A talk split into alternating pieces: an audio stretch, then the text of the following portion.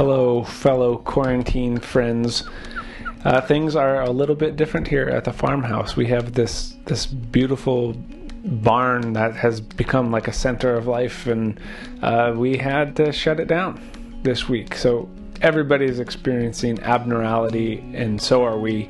But we're still trying to create valuable, meaningful, formative content, and still trying to have that connection that makes our, our space unique, so unique. Um, so these are, let's call them the quarantine sessions. And uh, we're just kind of pulling uh, various topics and having as good of conversation as we can online via Zoom.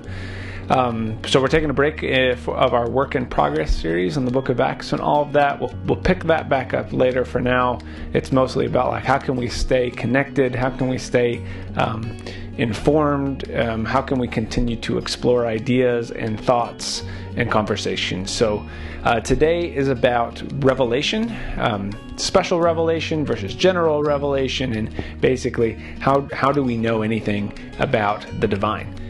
Uh, so that's what that's what we do. This all takes place on Zoom, and if you go to our website, thefarmhouse.live, and you go to our section on our live event, uh, our weekly Sunday morning content, there's a link there that will take you to um, the the Zoom meeting for this. So feel free to join us. We start at 9:30 takes about an hour, hour and a half. You can come and go as you please, but all the information is there for how you can join us live. Um, so, actually, what's happening here in the audio you're about to listen to is there's um, a bunch of uh, cameras and people are interacting. Some people don't have their video, but they have audio. Some people are using a chat, and so they're entering questions. So, hopefully, you're still able to follow along with the audio, but um, it's the best that we got right now. So enjoy this. Hopefully, this will be information that will add to our um, community lexicon, and, and, and we continue to learn some things together, even while we're apart. So, enjoy your quarantine, stay healthy, stay safe, do what you need to do to help this situation move on. Um, and, and, you know, the church has a responsibility for the new normal that's going to be created and the kind of communities and places that we're going to create in response to what we've experienced during this time. So, grace and peace be with everybody. Enjoy the conversation.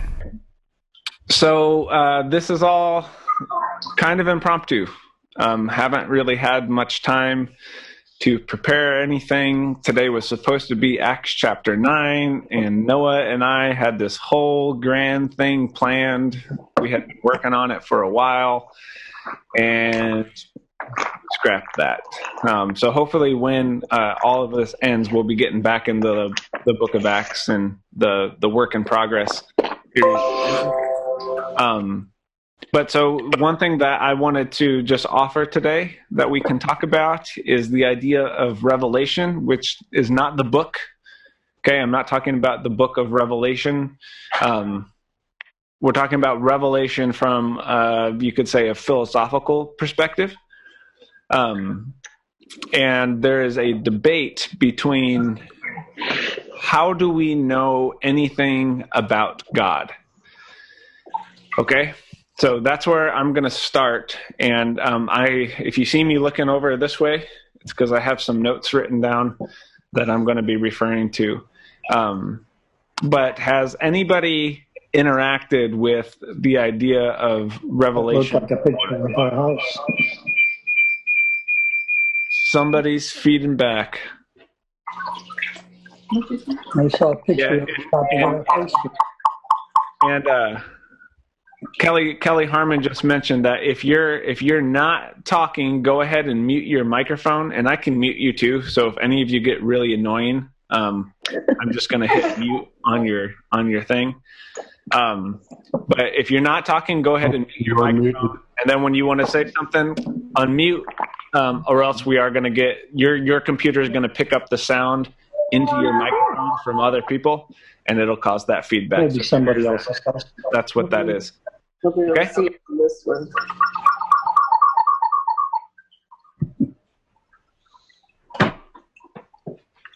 Okay. I don't know. Some of you aren't named. We do have somebody that's on a phone as well. So um, and I don't know who you are because it just says your phone number, but you are able to um, talk and things too if you would like. Okay, so uh, Revelation. How I'll, I'll, give a little bit of a, uh, of a, of a background on what Revelation. I think I hear my children. Is that that's one of my kids who's not with me, so I don't. Hold on. All right. So here's here's a little bit about what I mean when I say revelation. So the question is how do we know anything about God? And there's two different camps. The one is what's called special revelation, um, or you might hear this called uh, specific revelation or divine revelation. And this is that we have certain things where the divine has given us information um, that reveals God's self to us. Okay, so that's special revelation. On the other hand, you have what's called natural revelation. And this is, um, or you might hear this called general revelation. And this is anything within the world, uh, various means can also show us about who God is um, or what God is like. So natural versus uh, versus special or general versus specific or you, hopefully you're picking up that there's a lot of different ways to to name this. So I want I want somebody to start when I when I give you those two options. Um, how have you heard Revelation talked about? Um, if you were in a conversation and somebody said, um, "How do you know anything about God?" what what would you say and which camp might you fall more into so somebody pick somebody just start going and uh, let's hear what somebody else has to say so i don't have to talk the whole time can you hear me tyler What's the same i'm hearing somebody but it's it's very muted you can and listen you can use the chat thing too if you don't if you don't want to uh to talk into the computer or your phone go ahead and use the chat part.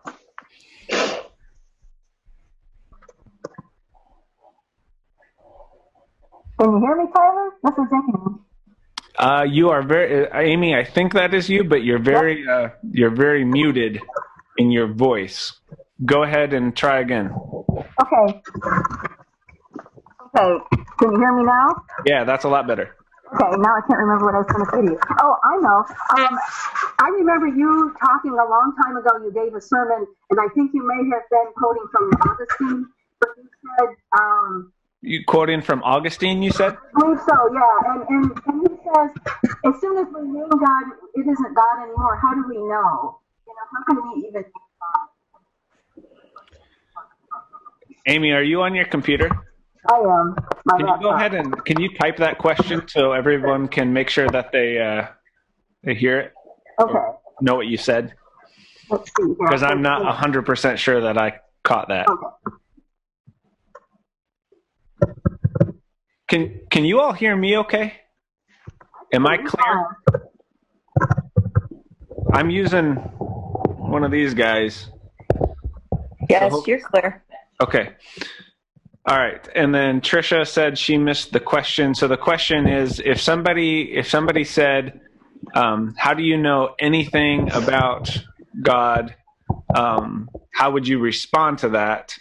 And kind of really, are you more of a general revelation, natural revelation person, or a specific revelation person? Um, and and I'll give you I'll give you an example of each while Amy's typing out her question because uh, Amy types like this, uh, so it takes her a long time. and Amy, I don't know if you just saw me, but I was making. You're right. um, so a natural revelation person would be uh, somebody who would say, like, I don't need to go to church. I go to the golf course and I find God on the golf course, right? Or I find God walking or something like that. Okay specific revelation or special revelation person would say the way that we know about God is through the Bible. And if you want to know what God is like, you have to uh, know what the Bible says. Okay, Yeah. so those are kind of I'll let you know when you need to be done because we're going to clean the house. But I'm listening to Okay. church right now. Um, so Amy said, as soon as we name God, it is no Mhm. longer God because God is beyond us. Okay, how do we talk about it's a different church. how do we talk about knowing God in a revelation? um, okay, so this is actually a John Wesley quote. I think what you're referring to, Amy, it comes from John Wesley, and it's as soon as we say the word God, we're no longer talking about God. Um, because if God is transcendent, then, um, and Trisha just said, can we be both? Yes, we're getting into that. Um, if God is transcendent, then there's no way for a limited human mind to be able to completely understand who or what God is. And this is actually the primary reason why people say you need special revelation, because if human beings are very limited, and um, people from like the Reformed tradition, so if, if you're a Calvinist, um, you would say, because uh, humanity is sinful, we can't understand who God is, and therefore we need God to reveal God's self to us. And um, I think the Wesley quote kind of goes even further into that. That says it's it's not even the most important thing is not to fully understand God, because then what begins to happen is we, we begin to put God into a box and we get begin to make an idol out of God. And the whole point of uh, Israelite monotheism was that God's God can't be captured. Okay, but so let's let's go with that and say so God can't be captured. We are three dimensional human beings. God is uh, has a is four dimensional. Um, so how can we begin to even know anything about God if God is so transcendent? And that's the that's the primary um, that's the primary problem for for human beings and this conversation of revelation. So so based on that, um, that's a good way to kind of find out which camp you're in. If God is transcendent, how how can you know anything about this God? So what what would some of you say?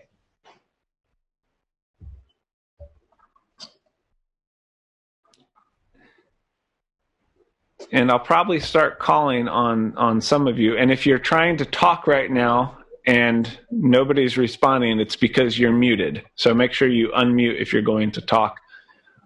Or again, use the chat. Tyler, can you hear me? Yeah, go ahead. Okay. Um, I think I feel like I uh, uh, I agree with Trisha. I feel like I um, align with both. Mhm. Um, I don't know. I don't know what else to say about that. Okay, so if you if and and so this is for anybody who's sitting there going like, I think I I think I'm both. Um, uh, Trisha, what do you mean by that?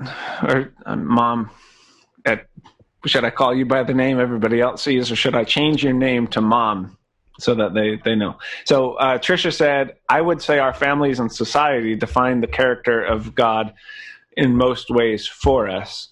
What do you? How do you see that playing into Revelation?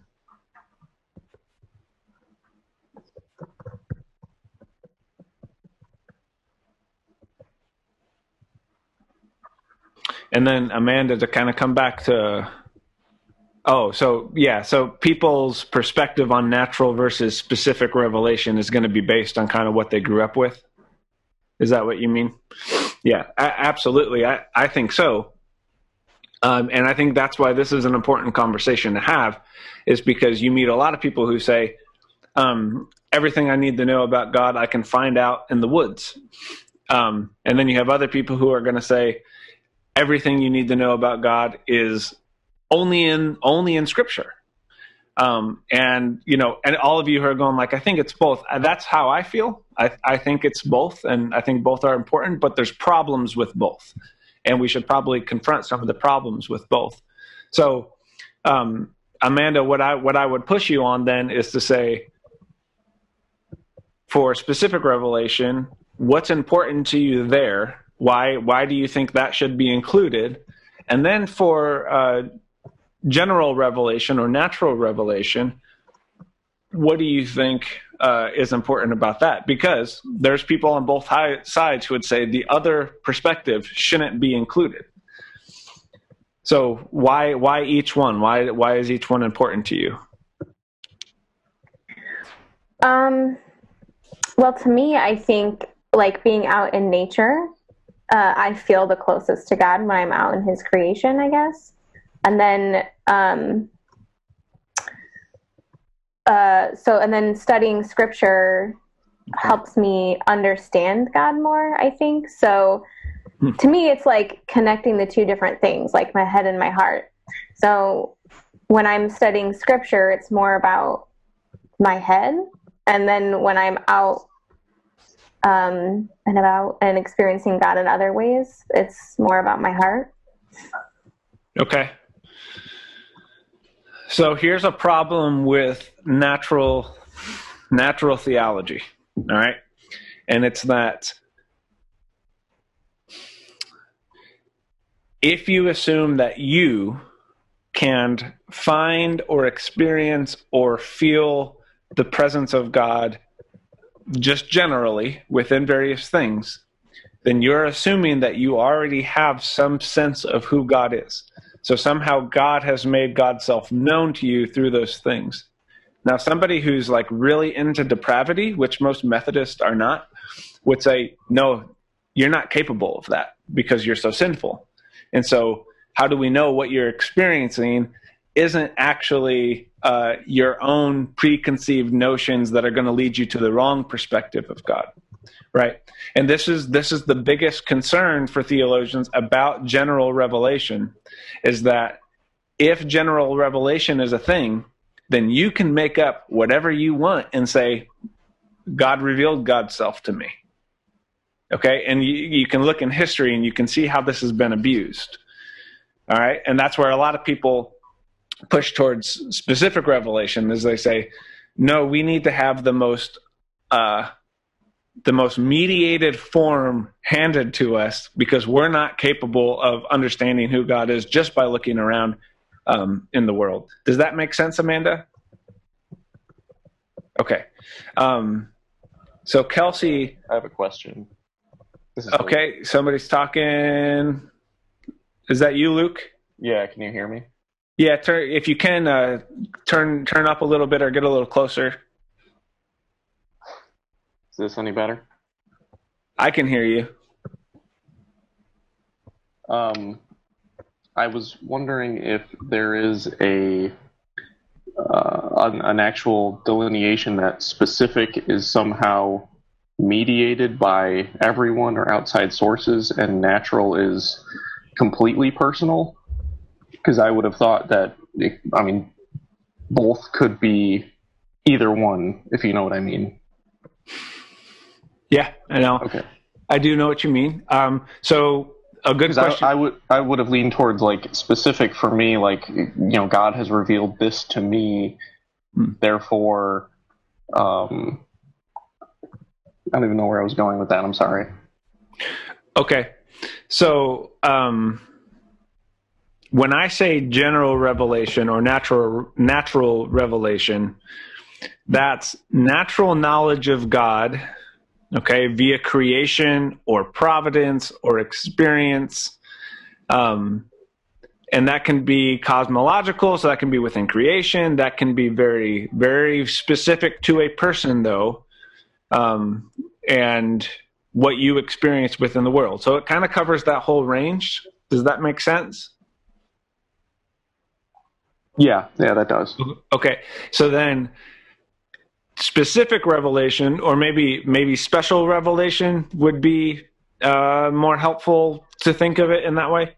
Um, uh, an overall definition, I'll read this God's historical and redemptive acts and words that we can know about God because God has acted. And, and this is the idea that we can't know anything about God unless God takes the time and action to tell us those things or show us those things. Um, so when you think about special revelation, there is very specific things it can and cannot be. Um, I'm going to break here and keep catch up on some comments. Um, and Luke, let, let, keep keep going with me there if if we haven't quite fleshed that out. But you, what you're saying, Luke, leads to some things that are worth talking about. So um, Kelsey brought up somebody from Metamora is calling me right now. Um, if that's any of you, let me know so I can answer that. Uh, so Kelsey had brought up how not really being part of a church background. Um, so, and she said, did I necessarily feel I had to know the Bible beforehand? No, partly because I didn't know how or where to start.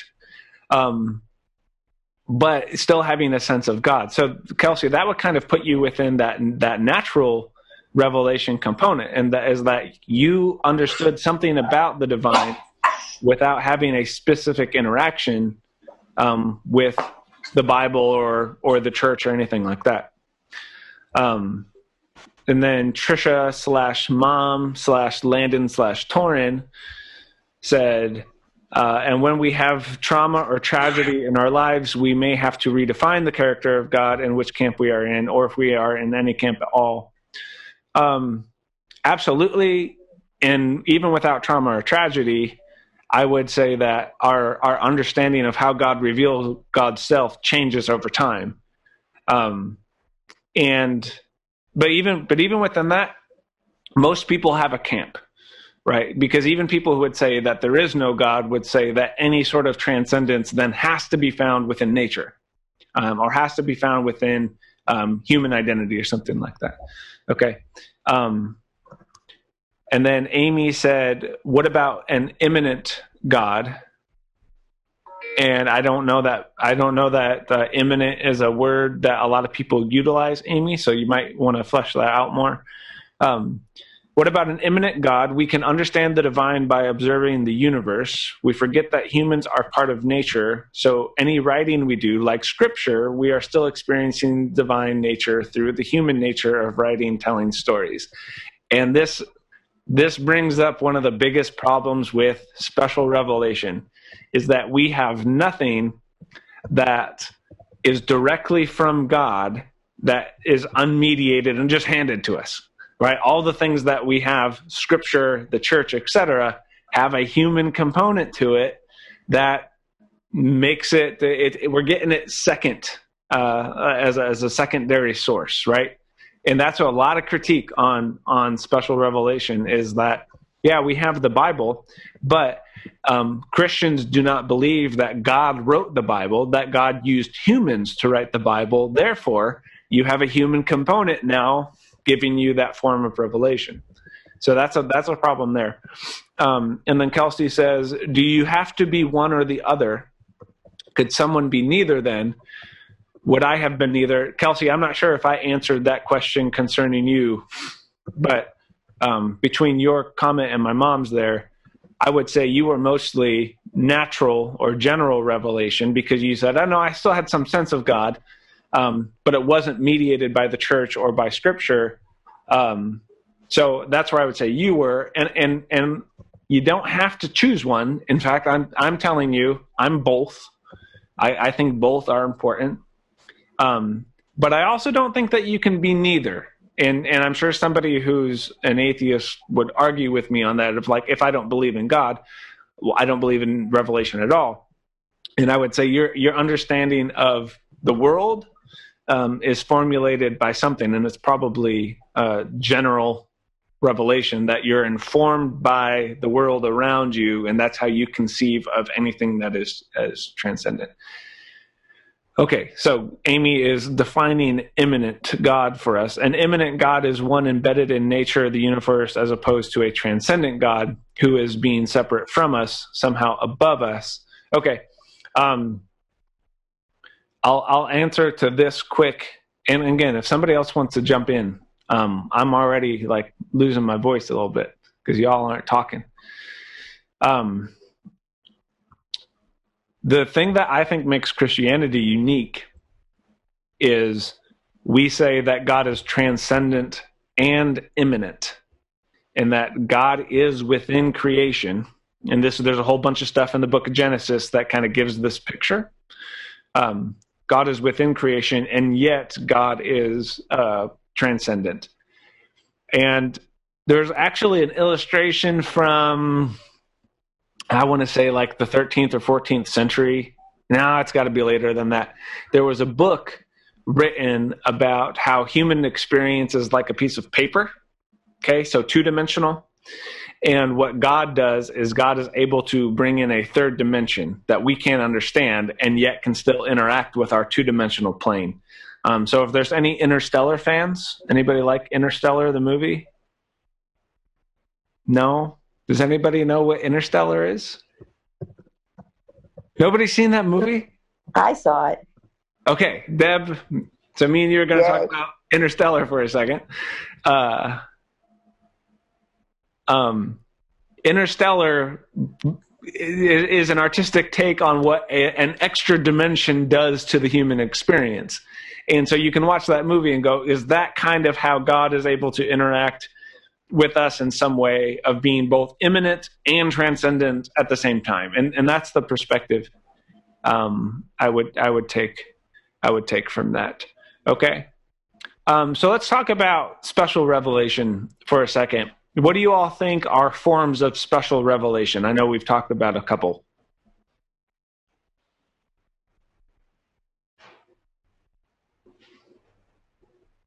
What are forms of special revelation?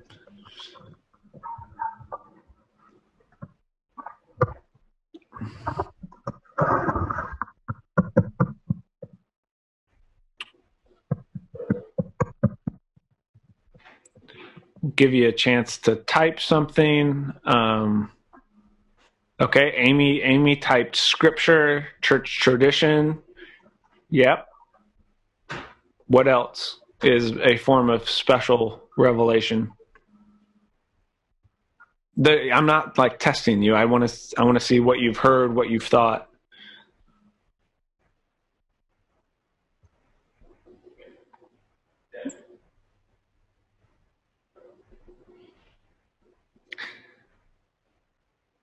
See, if you are all sitting in the barn with me right now, I could prod you and make you feel uncomfortable. It's harder to do that on on camera. Okay, uh, Trisha said doctrine. What do you mean by doctrine?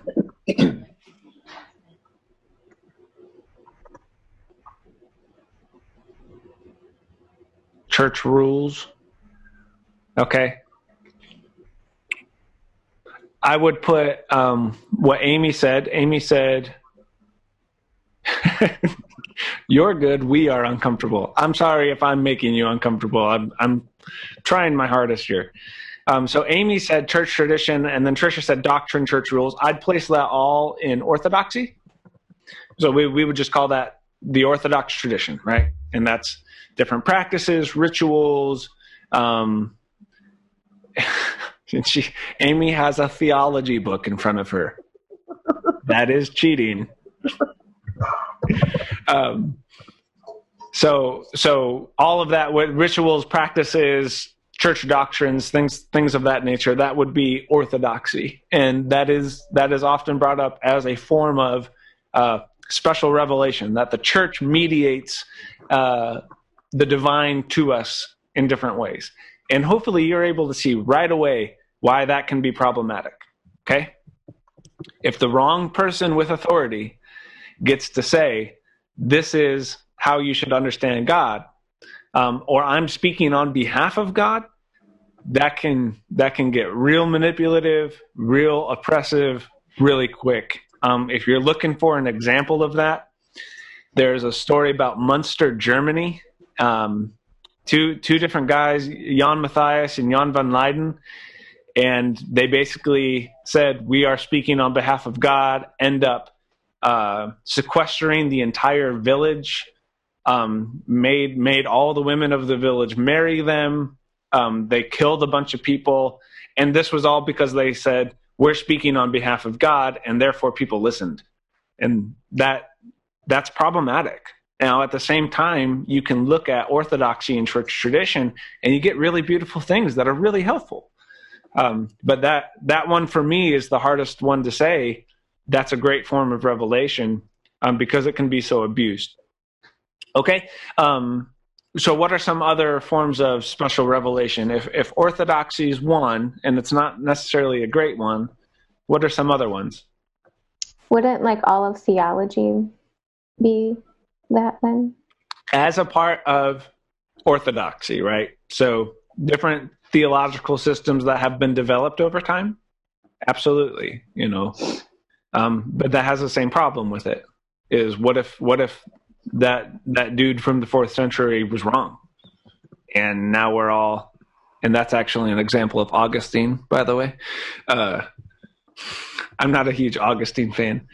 Um, what if that person was wrong and then gave everybody a theology that's not helpful, and that now we have to go back and and confront and critique and and change, you know? But yes, that is that is the way that that happens. That would be special, not natural. And the reason that that orthodoxy and all of this would be special and not natural is because you can't come to those conclusions just by looking around and experiencing the world. That has to come from something else, even though it's mediated by a human being. Okay. So what's uh, uh okay? So Kelsey said opinions or beliefs. I'm guessing since, uh, I'm guessing since couldn't it be misused or manipulated? Absolutely. Um, and this is this is something that I try to say. Um, I don't know if any of you were were here. This was back when we were at the school, but Harry talked about the elevator man and how pastors are sometimes elevated to being this like doorkeeper to correctness and goodness and all of that. And that's a really, really dangerous thing.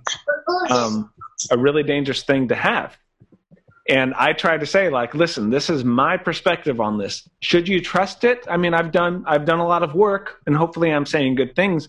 But you shouldn't just take anything I say as divine revelation.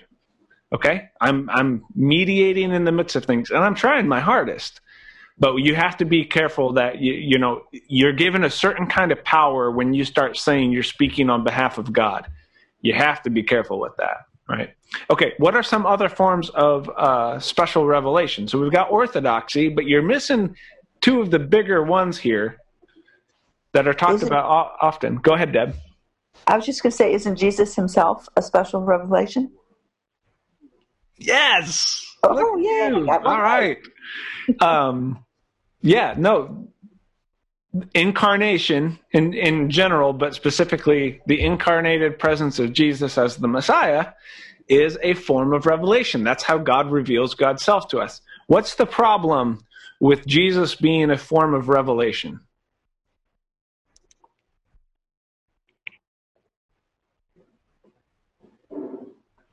Everybody say hi to Matt Sager. Matt's in the barn right now doing some stuff with food.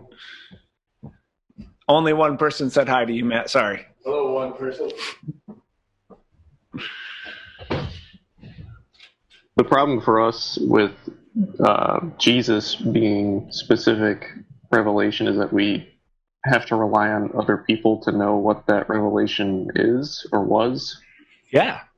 How how many of you uh, were alive when Jesus was, and we're hanging out with him? You know, nobody. So we we have to again rely on secondary sources um, and stuff that's been passed down about Jesus in order to understand what that divine revelation is.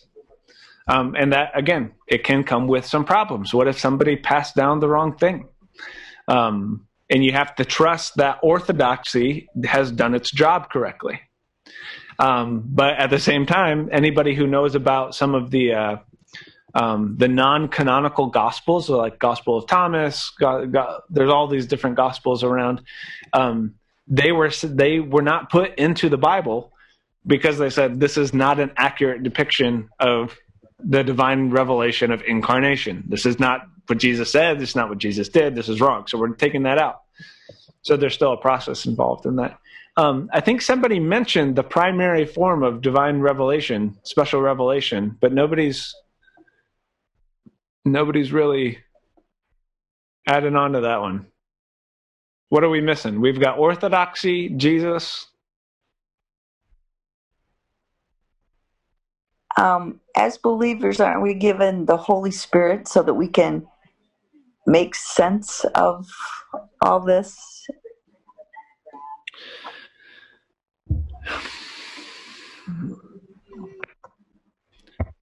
Yeah, yes. In the context of special revelation, that's not necessarily a form.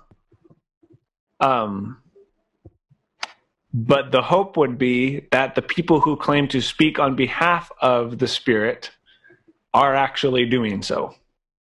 But again, the problem, the story I told you about Munster, Germany, you know, they said they were, they had the Holy Spirit. And a lot of people died because of that. Okay. So I think that it's a good internal test. And again, this brings up like, what is the Holy Spirit and how does that work? And that's pretty complicated too.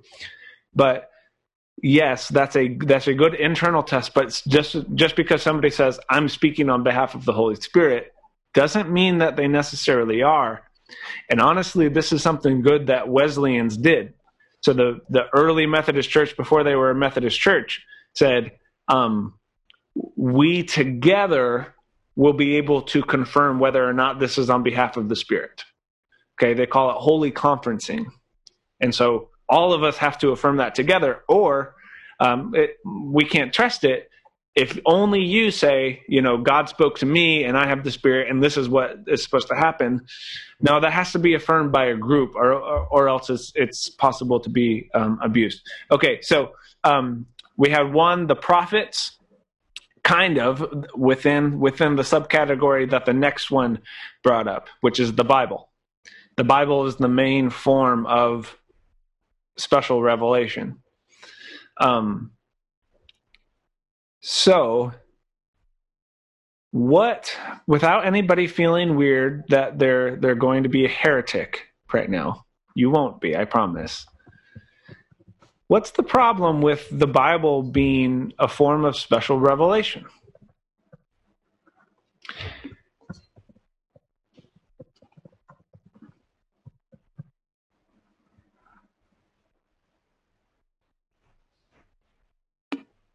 Okay, so Amy said written by humans, which, you know, um, yeah, and then and then yep, but he's saying people telling us what was said or done, which we don't within within orthodoxy we don't say that the human component of the Bible is bad. We say that's actually a really good thing, um, because that that's a that's a way of God working of God being immanent, right? The, of God being present within the human story, not just being way off over there somewhere and being disconnected.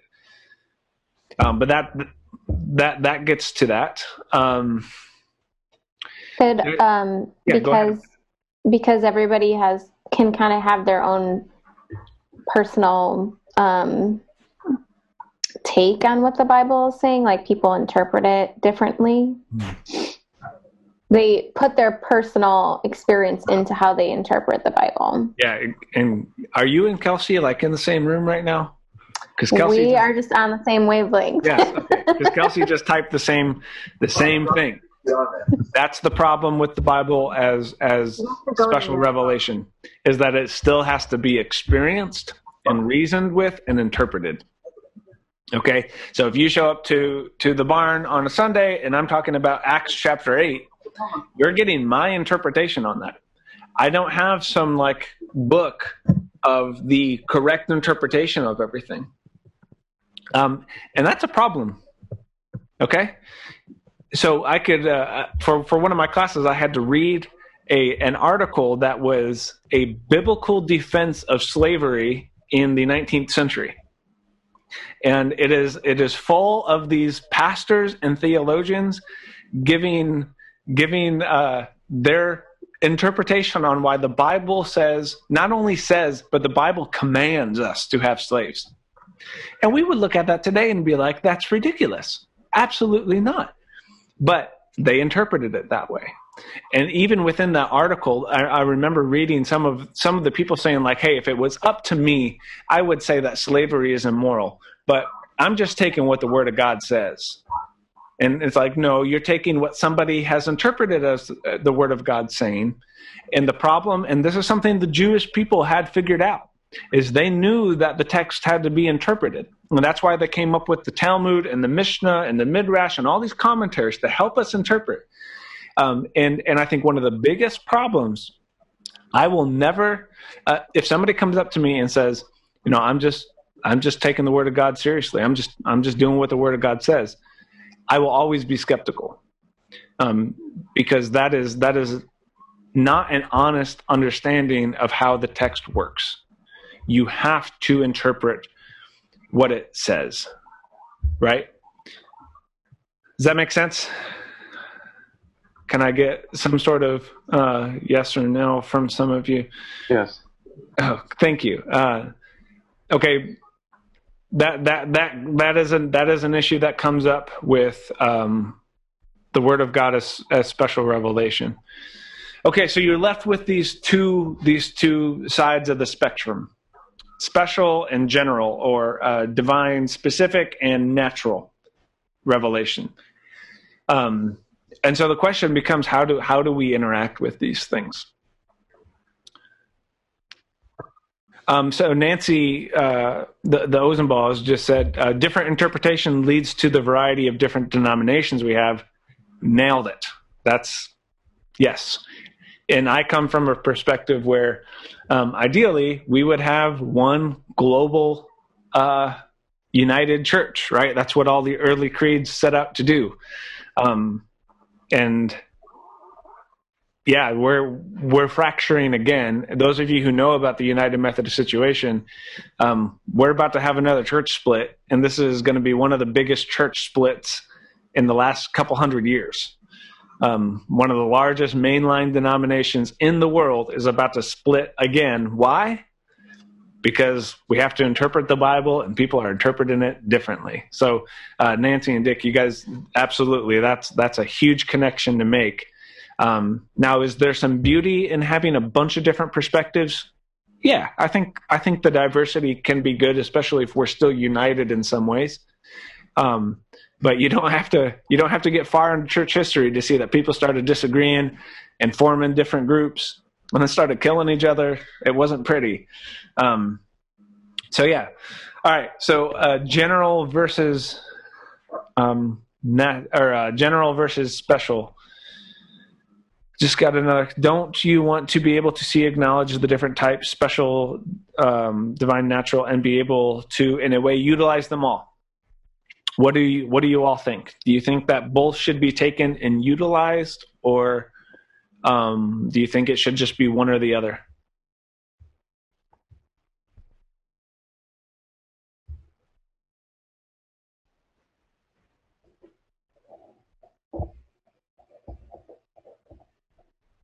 Trisha says both.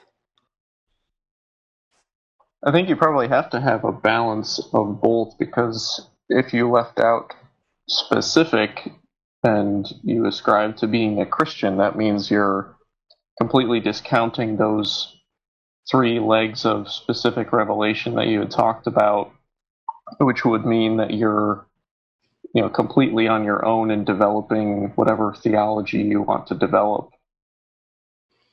Yeah, which can have a lot of problems to it. Okay.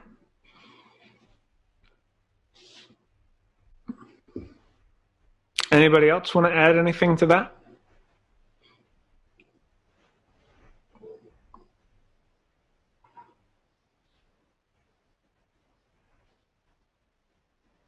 For me, I think um, I don't know, like it's a mixture of I, you know, use the Bible and all those other things. Um, and then also, you know, what other, like you said, I guess some of that stuff comes from other people. I think to me, I measure everything against like my personal, like my personal experience. Maybe that's backwards. but well, and, and I'm thinking I'm thinking about next week uh, talking about the Wesleyan quadrilateral, which is do you, are you are you familiar with what that is, Amanda? I am not. You've been in the Methodist a, Church, dude. That doesn't mean anything. I don't know anything. No, I, about, I've been searching for books, so send me books because I don't know anything about Wesleyan. No, I'm I'm not trying to to confront you on that. That's that's a pretty normal a pretty normal thing. Um, so I'm thinking about next week doing the Wesleyan quadrilateral, which is how do you make decisions about things? And there's reason, there's experience, there's scripture, there's tradition. How do those interact? Because that's where we're starting to get into now. Um, so uh, Lauren just said, wouldn't they feed off of each other or support one another? And yeah, and that's how we're when you have to make a decision about what to do with revelation, you kind of start using both. And and that's where I would say you can't just use one. Because if the if the bible has to be interpreted you now have to use your experience and your sense in order to interpret it. And so yeah it, it, you guys are getting getting right there where we need to go. Um, let me i'm going to read a couple a couple different perspectives that uh, make our different arguments about each okay? So there even within christianity there has been uh, there has been people who have said that you only need general or natural. You don't need the other one. Um, and let's see. Everything that we need to know about the divine can be inferred from general rational observation of natural laws and created order. Okay, so that comes from um, a lot of people like in the 18th century were saying this this eventually gets called deism. Um, and i'm not sure if you all are familiar with deist but deist basically said that there is a transcendent god who created the world um, but is not really involved in this and so therefore is not going to reveal itself to us. We if we want to find out about this god we have to look around and it's all been made obvious to us. We just have to find it. Um, and then what what a lot of Christians would say within that is you can find uh, like truths are are universally self evident and rationally decipherable. Christ and Scripture, that special revelation piece, simply reiter- reiterates what we can already see within creation. Okay, so that's people who say all you need is natural revelation, all you need is general revelation. So there's been that thought before. Um, on the other side, there's people who go, you don't need general, you just need special. Um, so if there's any Karl Barth fans, uh, Karl Barth is a relatively popular theologian. Um, he actually took this perspective, um, and he uses a phrase. He says, "There's a difference between God talking and humans chattering." And he said we shouldn't listen to the humans chattering because they're they're not right. But what God has said, that's all we need. Um, so that's been and that's not just Karl Barth's not the only one who's thought that way. That's been thought of by a lot of people. All you need is all you need is special revelation. All you need is uh, the word that comes through Christ, that comes from the church. That's all you need. Um, but most people have actually erred on the side of needing needing both. A lot of these folks give uh, priority to special revelation and then say kind of like what lauren what lauren said is general helps support what we see in special. Um, and again this is getting into how you make decisions and um, things like that. Um, yeah there, there's there's a lot of there's a lot of different perspectives within integrating both of them. And and you can read more about that if you'd like. And it's interesting to see that even very different perspectives on the spectrum say, here's why you need some general and some special, and they need to work. They need to work together. Um, so that's that's the one point that I I wanted to make was we we need to kind of develop a lexicon of why is this special revelation important and why is general general revelation important to us. Um, there's another there's another point that I want to make about this conversation, um, and I'll do that. Uh, got a couple comments here that I haven't uh, I haven't checked in on. Um, so Kelsey had said, being on a path of transition, I may start off as natural, but may not always be that way. I am now learning about the text, but I didn't have prior knowledge. So, um, I, I, and Kelsey, I think you have one of the more unique experiences in the room because you didn't come from this church depth, right? So you're kind of coming in going like, there's something about this that makes sense to me. Oh, there's all this, what we would say, form of revelation that is helpful. I, you know, I haven't engaged with this before. I think a lot of other people come from, uh, I've been told that this special revelation is the thing, and it's not necessarily been given to me very well, uh, and, and, it's been kind of problematic, and I need to re-understand it. Um, and I don't know how many people I interact with who go, I never heard the Bible talked about with such relevance, um, or I've never heard that that text explained well before, and I needed that.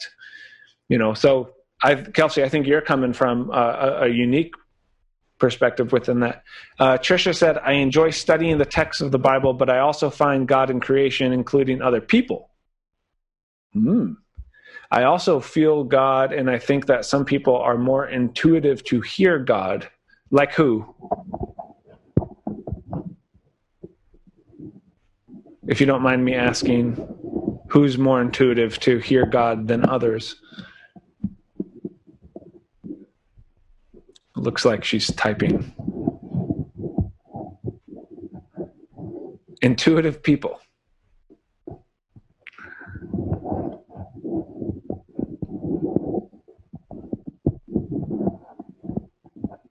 Maybe this goes along with what you're saying, Trisha, but uh, like as we're talking about this, I keep thinking about how like, you know, what humans have five senses, like we're not um I think part of why I feel like we're both is because we were created to like sense in multiple ways. And so uh, to pick one feels like you're shutting down like part of what makes you human.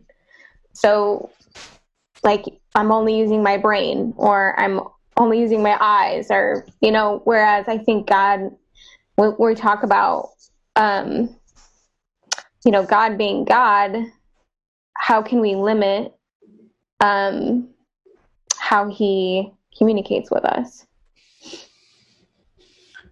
Okay, let's let's hash through a couple of these things. Uh, how can we limit what God could be communicating? That is has a lot of potential good and a lot of potential bad, right? Because you're saying that we have to trust people that they're communicating on God's behalf appropriately. Which they're not always.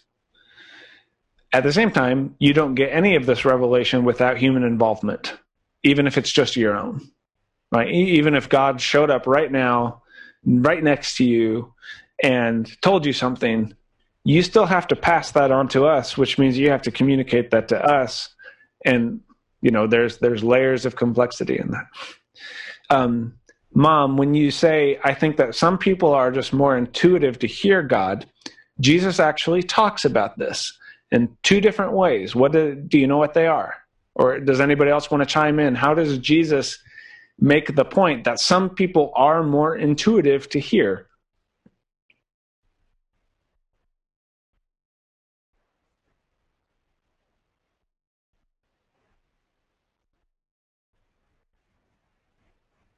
I'm looking for two specific texts. Blessed are the poor in spirit, for they will see God. Um, I think that's blessed are the merciful, for they will see God. Is that right? Did you say poor in spirit? Luke?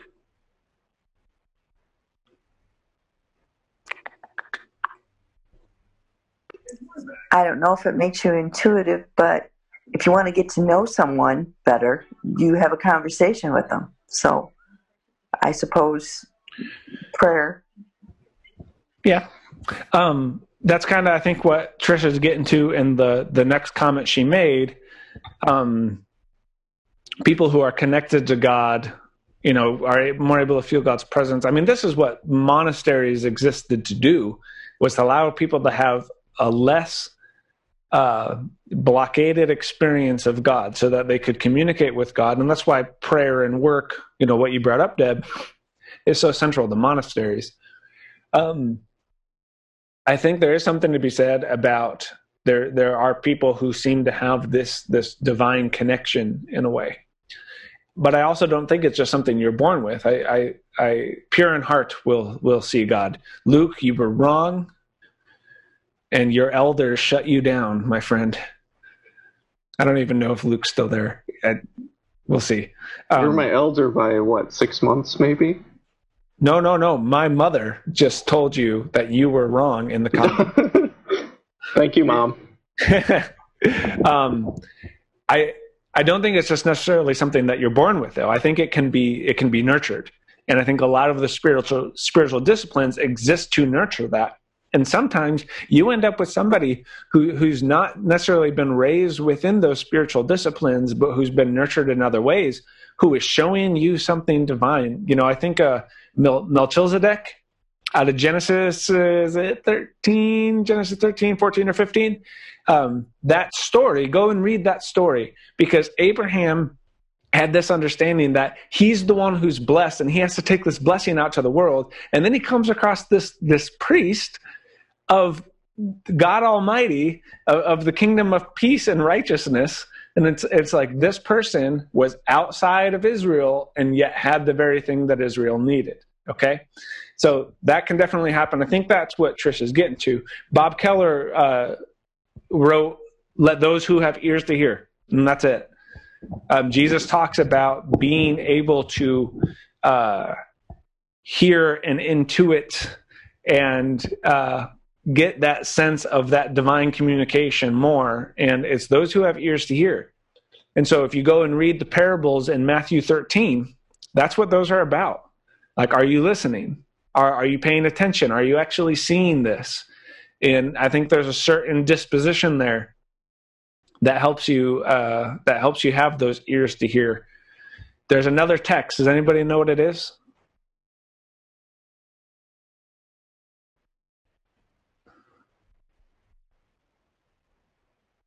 I'll give I'll give somebody a second to, in case they're typing.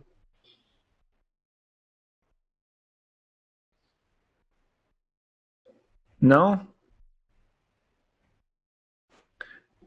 There's a certain demographic of individuals who we're told have a much easier time connecting with God and the kingdom of God.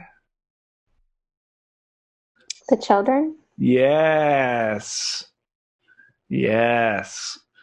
Uh, so so the first thing I thought of when my my mom said, "I think some people are more intuitive to hear God," I went, "Yeah." And there's two of them sitting right next to you, right? There there's something about you know we talk about faith like a child, and what is that disposition? One it's it's void of all of the trappings that cause us to manipulate revelation right? Um, but it also has this pure honesty honesty to it. Like the pure in heart will see god who's who's more pure than an infant right? So i i think that's that's an important thing on on that.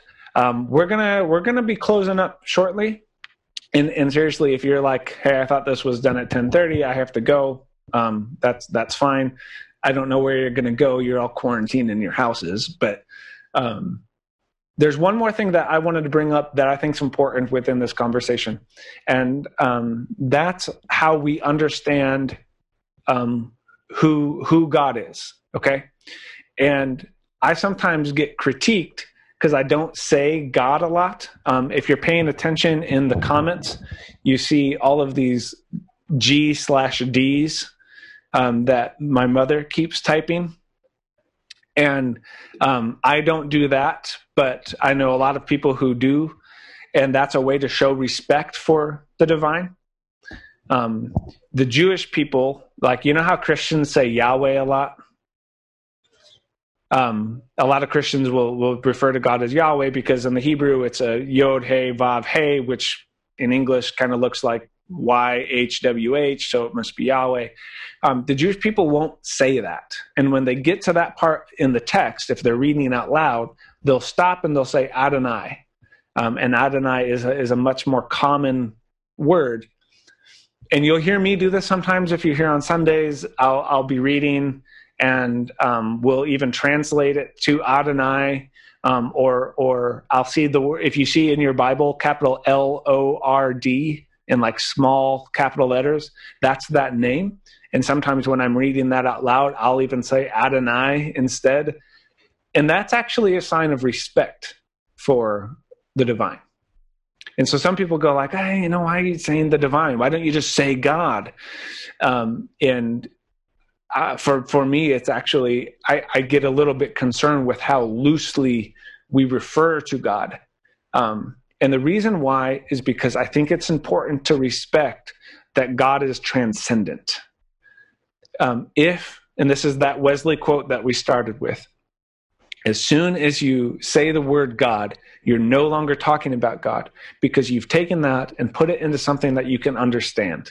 And if God is God, there's no way that you're going to fully comprehend who or what that is. And I think that's powerful. I think it's important to understand hey, there's something other than me that's involved in the universe. Um, and so, one of the reasons that special revelation and, and general revelation should be a conversation is because it begins with saying, We can't fully understand God. If we're going to know anything about God, it's going to be because God takes the time uh, and, and makes it possible for us to.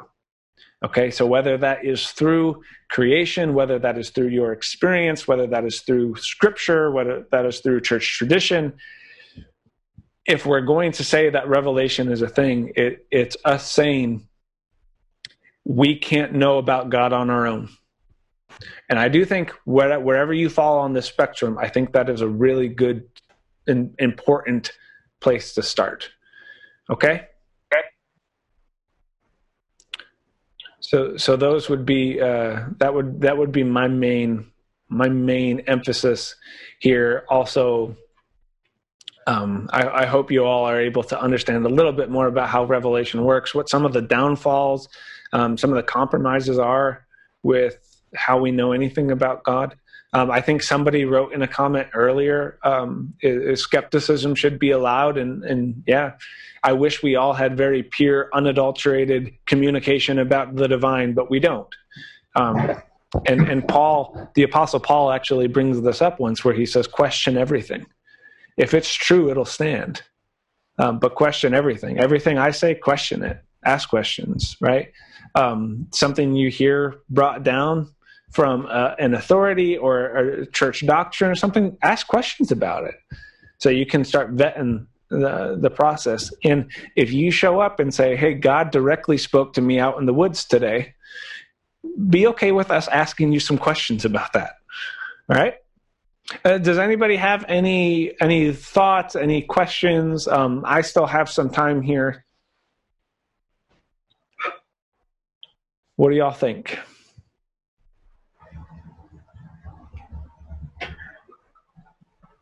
Can you hear me?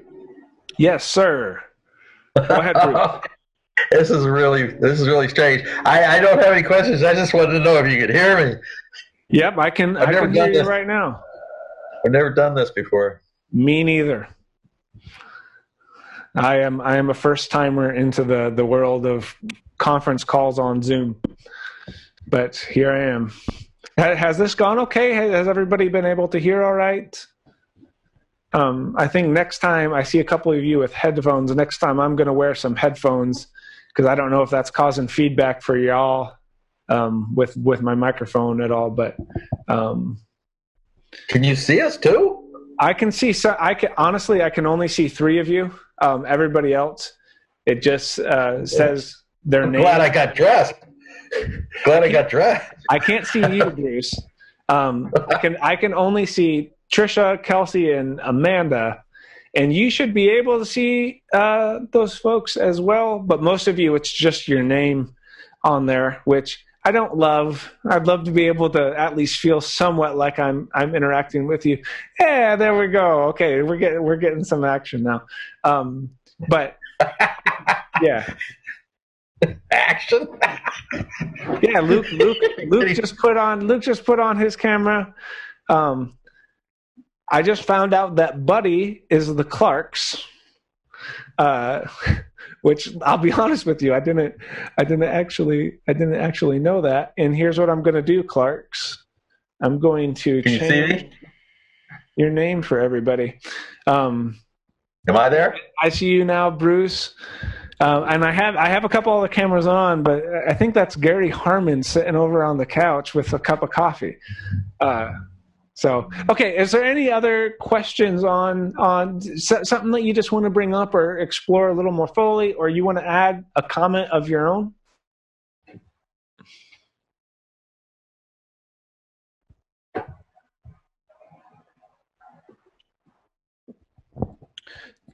Trisha signing off. Bye, boys. Bye, mom. I liked what you talked about in that when you speak the name of God, it implies then that you understand or know God uh, almost completely in, in a. Uh, it just and that it shows respect to not say the name. I mean, it, I think everybody who's been exposed to the Bible in the past and heard the story of um, or from the Old Testament when the the Hebrews would not name God, that Yahweh was unspoken. Yeah. Um, that, that,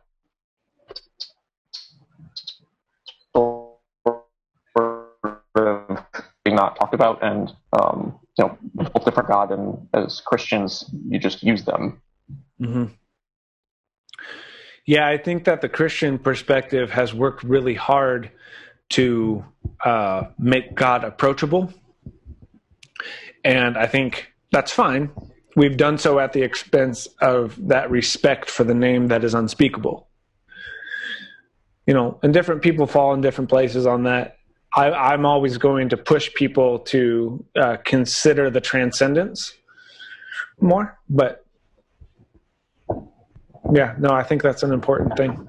It reminds me of, I think, one of the last things that we talked about in person was when the Bible itself uh, was effectively made public for everybody to read and study on their own um, versus being a keepsake of the church to be interpreted for the masses.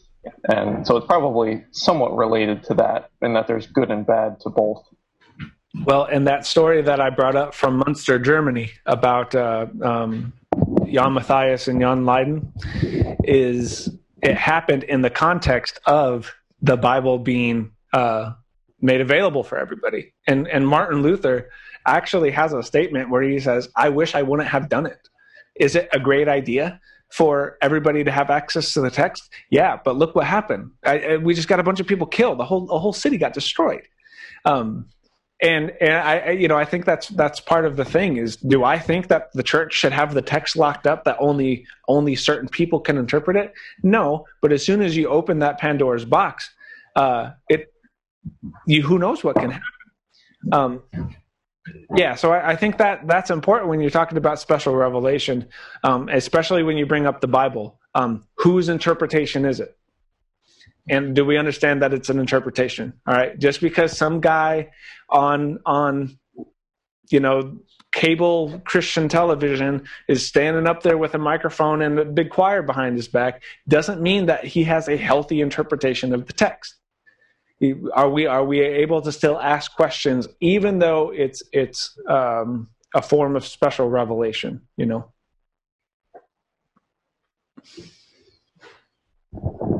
And uh, a couple a couple people are having to sign off. That's fine. If you are, we will do this again uh, next week. I'll I'll try to post something about the the content, but I think we're going to do the Wesleyan quadrilateral. Um, I think that would be a lot of fun, especially if people aren't familiar with it, because that one's a lot more practical about how do you make decisions about things. So, okay. Anybody else have any questions, thoughts, things they they want to they want to put out there?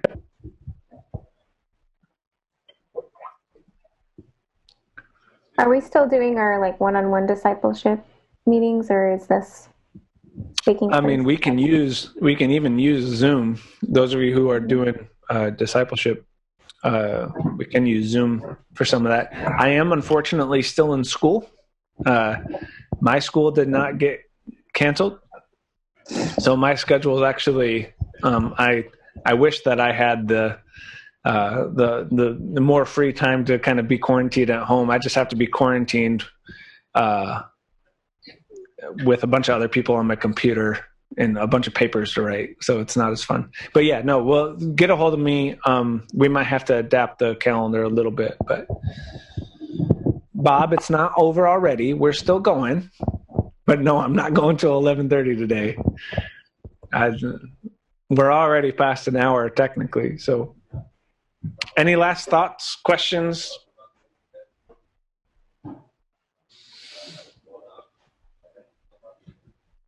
No? I'll give it a minute. Somebody's typing something.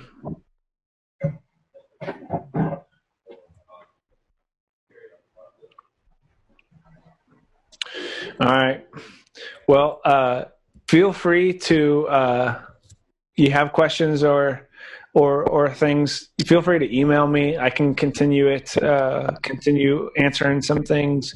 Um, this will also, it's, it's uh, going to be made available for people who weren't able to do it during this time. So um, they can still access the content, or you can go back and listen again uh, if you would like. Um, we'll plan on doing this again 9:30 next Sunday, um, and I think that is it. So, grace and peace be with you all. Bye. Bye. We'll see y'all. Bye bye. Bye.